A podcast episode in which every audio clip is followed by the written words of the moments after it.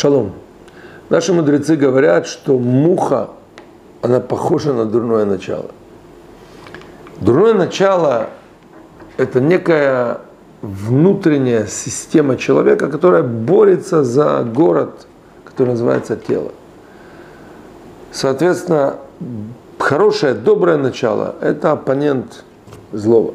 Вот муха, такая назойливая, которая пытается захватить город – наше тело, она представляет собой дурное начало.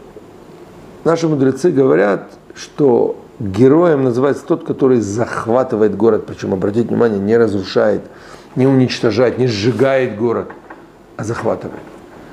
Захватить город – это значит подчинить дурное начало службе на тебя.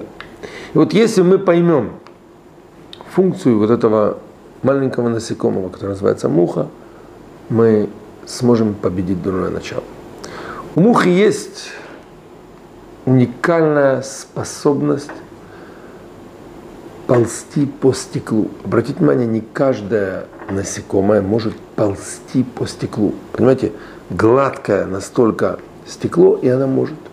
И обратите внимание, науке очень сложно объяснить, какой клей держит вот эту муху на стекле. Иногда люди думают, что они правильные, гладкие, как стекло, прозрачные, знаете, что все, все на виду, ничего мы не скрываем, все хорошо. И вот такой человек, он настолько уверен в себя, что он не может допустить, что какая-то муха может вскарабкаться на него. И здесь Тора говорит нам, не верь в себя до самого дня своей смерти. То есть всегда быть на чеку, всегда проверять это стекло, чистить, драить. Потому что даже если такой вот ты чистый и гладкий, знай, что именно вот функции дурного начала карабкаться и создавать вот такие вот моменты неприятные. Есть еще одно качество мухи, ты ее прогоняешь, она такая назойливая возвращается. Прогоняешь, она возвращается. Что же делать с этой мухой? Вот когда-то я наблюдал такую сцену, э, после этого я тоже так использую, вот муха какая-то есть, ты открыл окно и начинаешь крутить вокруг себя полотенцем, тряпкой какой-то. И вот ты крутишь, крутишь, она летает, и тут кто победит? У кого есть больше настойчивость, терпения. Ты крутишь ее вот так вот, как пропеллером, знаете, такой самолет, и в конце концов, Баруха Шем, она улетает. Ты показываешь дурному началу, даже если оно летит, у меня больше сил. В нашем теле муха не может сделать дыру. То есть она не похожа на комара, который вот сверлит, она не может. Но как только появляется ранка, тут как тут налетает муха. Одна, две, много ранок. Чем больше ранок, тем больше мух будет на теле. В духовном плане нельзя давать возможность мухе влетать в наши пределы.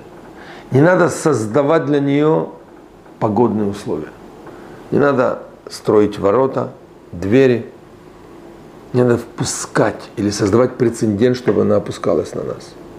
В тот момент, когда ты для дурного начала открываешь одни двери, тут уже ты открыл масса ворот, дверей, окна, форточки, будет залетать масса гадостей в человека.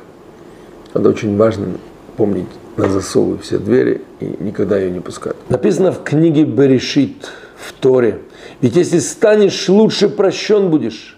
А если не станешь лучше, то у входа грех лежит, и к тебе влечение его, но будешь ты господствовать над ним. Тора говорит, что грех стоит на пороге, у двери, и у тебя задача господствовать над ним, то есть не впустить этот грех к себе.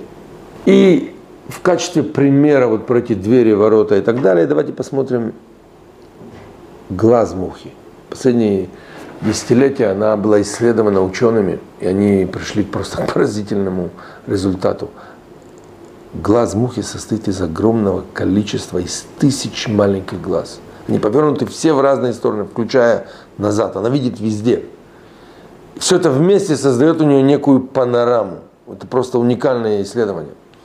Дурное начало находится везде, где мы смотрим, где наши глаза – даже сзади, знаете, когда мы немножко так косимся на какие-то вещи, дурное начало тоже создает вот эти фильмы, знаете, из многих кадров.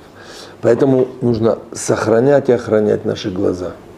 Глаза – это источник всего. Глаза видят, сердце искушенное стремится, а потом уже идет и разум, и все остальные вещи. Поэтому с Божьей помощью прогнать, не впустить, победить, захватить вот эту муху, которая называется дурным началом. Шалом, шалом.